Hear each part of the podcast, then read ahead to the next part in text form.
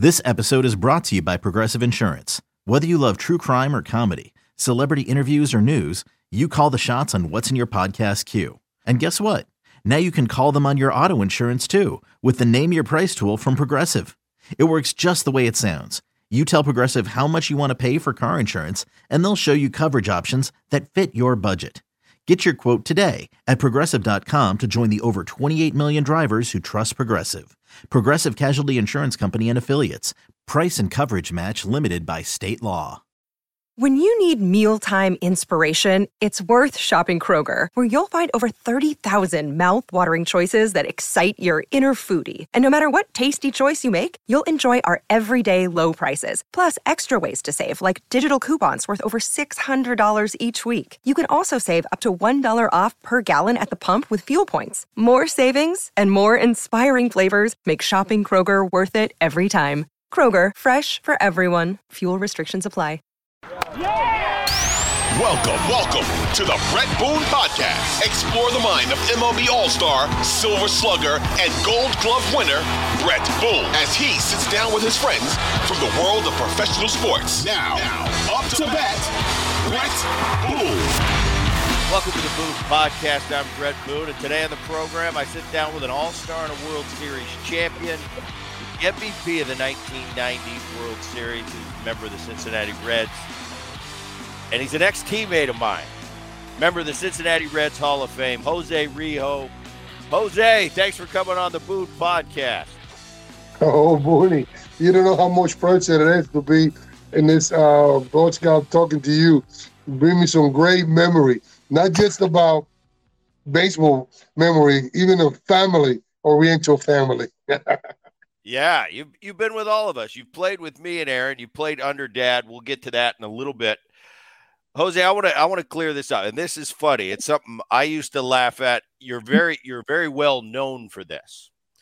I let, let me turn the clock back for those listening to the Boone podcast. Jose was in was in uh, Cincinnati from from 88 to 95 and I got traded from the from the Seattle Mariners to the to the Reds after the 93 season and I come in and Jose Rijo and he's the star ace pitcher of the Reds. I'm a young player and and he's got this stuff in his locker. And I'm, I'm like, what is that? It was snake oil. And he said, yeah, Buddha, it's really good for the elbow. Jose wasn't a big guy that iced after the game, iced before the game.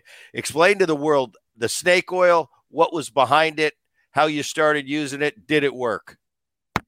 Yeah, it, you know, uh, unfortunately, since early in my career, I've been elbow problem, and uh, I'm usually on the doctor. I'm usually uh, Andrews and the, the one in Dominican. But the Dominican, you know, we use a lot of stuff in the side, and that was one of them. And somebody recommended that a snake oil is good for the ligament and it's good for the pain. It, it, it helped loosen it, the, the ligament, and that's what I have a trouble with, my ligament. Uh, unfortunately, my whole career, it was that way. Uh, like you said earlier, it was, you know, when we were young, and I still using it. So I used it throughout my whole career. And it was very good because every time I used it, for some reason it feels different and it feels better. So that's what I keep using it. You know, as bad as my elbow feel, now when I start using that, it just for some reason feel better. So I became a big firm believer of that snake oil was good for me. I want to talk a little bit about growing up in the Dominican Republic and and uh, the different route players take from from uh, coming from the Dominican. Some a lot of great players. Some of the greatest players in the world come out of the Dominican Republic.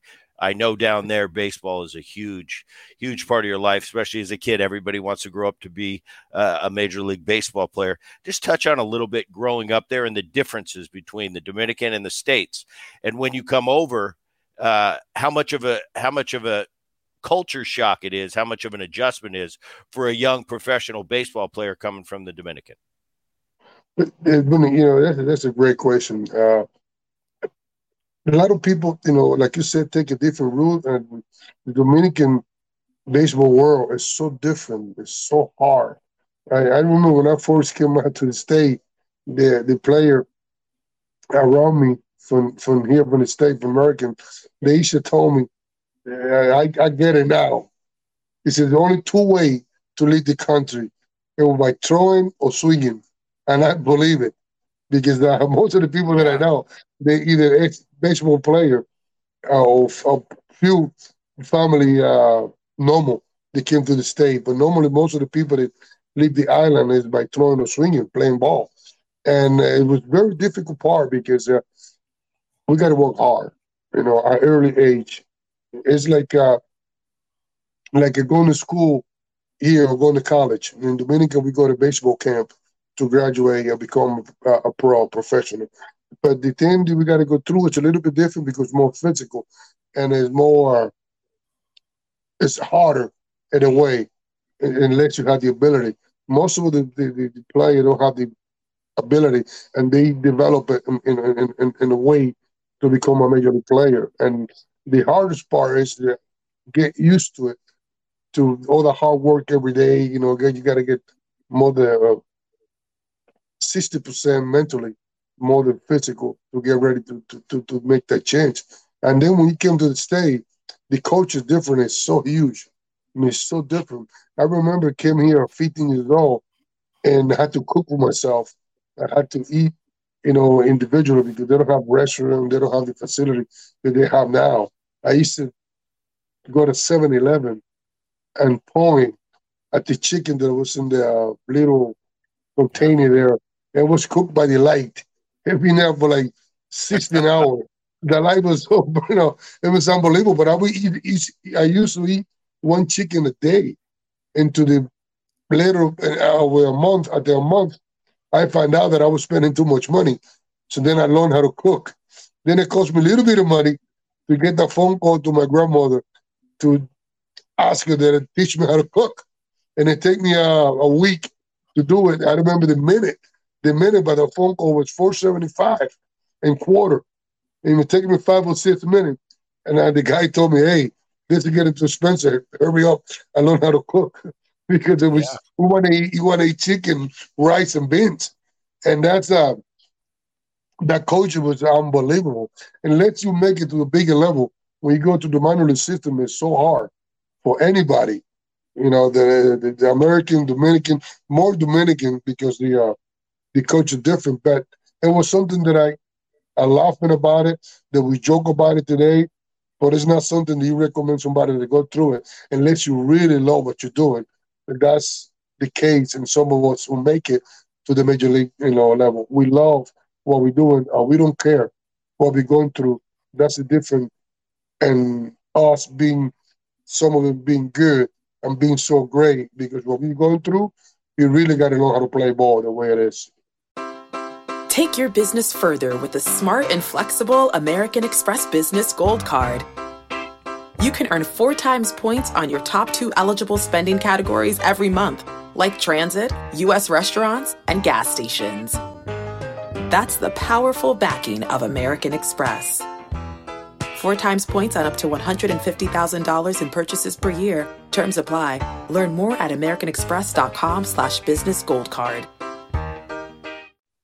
Yeah, because you know you don't, and I think just myself for for example, I'm coming out of college. I'm 20, 21 years old, and uh, I go to A ball, I go to Double A. I don't think about that young kid from the Dominican that's that's 17 years old, that's 16 years old. Where was I when I was 16? I was in a high school league. I I didn't have to deal with a language barrier. That's the biggest thing for me. I, I understand when you're older, when you're 22, 23, and you're a young man, you're an adult uh, you could handle those things a little bit different. But you mentioned you came here when you were 15 years old. You're in a different country, different language. You're trying to figure your way through. And by the way, you've got to pitch really good or you'll get fired from your job. So there's a exactly. lot on your plate. There's a lot on your plate that that uh you know what I think the system's getting better.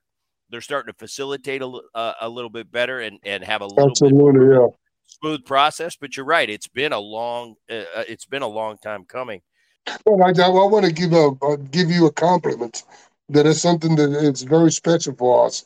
Uh, playing with you and your brother and make it a little bit different, a little bit better, because not everybody got the same attitude and approach and the approach for the game uh, and for the other people. You know, he, you and your brother help other people like somebody else did it, and it's not too many players they do that. That's the only the, the difference to make us better. When you find somebody like you, uh, your brother Aaron, uh, Eric Davis, uh, Robert Larkin, do they really help you to understand the situation? Most of the guys they just make fun of you, make it even harder for you. That's where you got to be strong minded, and that's really really help out us Dominican or Puerto Rican or Mexican, uh, Venezuelan to make their career better or less difficult, I should say. Because when you don't have that and you got to work harder and then you got teammates that don't balance with you or don't help you out and make it even worse. There's no draft in the Dominican Republic. You're a free agent. How'd you end up signing with uh, the Yankees? Uh, I was uh, when I was 14 years old. Uh, I went to a help. I went to help uh, couple of my buddies that was playing ball that were like 20, 22. And they told me they want me to be, be the bat boy for them while they were getting a tryout. So when when he saw like 20 players, and he asked uh, my boy, my friend, do you have anybody else? And he said, well, I got this kid. He's only 14 years old. He's not able, not ready to sign yet. But he said, let me see him anyway, just in case, uh, or for future reference whatever. I said, okay. Then I throw and he happened to be uh, choosing me for being the signer. But I said, I can't do it. You know, I got to talk to my brother who's in charge of me, you know, because I don't live with my parents by then. So then when, when we went and talked to my brother, he said, no, he's too young. He got to wait at least one or two more years before he can sign. And then the Yankees came in six months later for a tryout, and they took me again, knowing that I wasn't available, but they weren't impressed with myself. So I went in, and the guy said, "We want to sign Rijo. We don't want to sign nobody else." Then I went to my brother again, who happened to be with another S player, named Coco, and uh, they said, "We want to sign Rijo." He said, "No." And then my brother, um, the guy told my brother, he said, "Listen, you got to let it sign. If something happened in a row and he can sign, he's going to blame it on you. You don't want to carry that the bird, you know, let him sign. So he let me sign at 15 years old. Wow. You come you come stateside and then it, it gets even more. I, I talk about you know, I talk a lot about on this program uh, um, the age the the maturity level for an 18 year old for a 19 year old for a 20 from 18 through 21 it's a huge difference of of not only the physical for most young players, but the mental. Um, when I was 18 year old years old, Jose, I was a senior in high school, getting ready to go to my freshman year in college.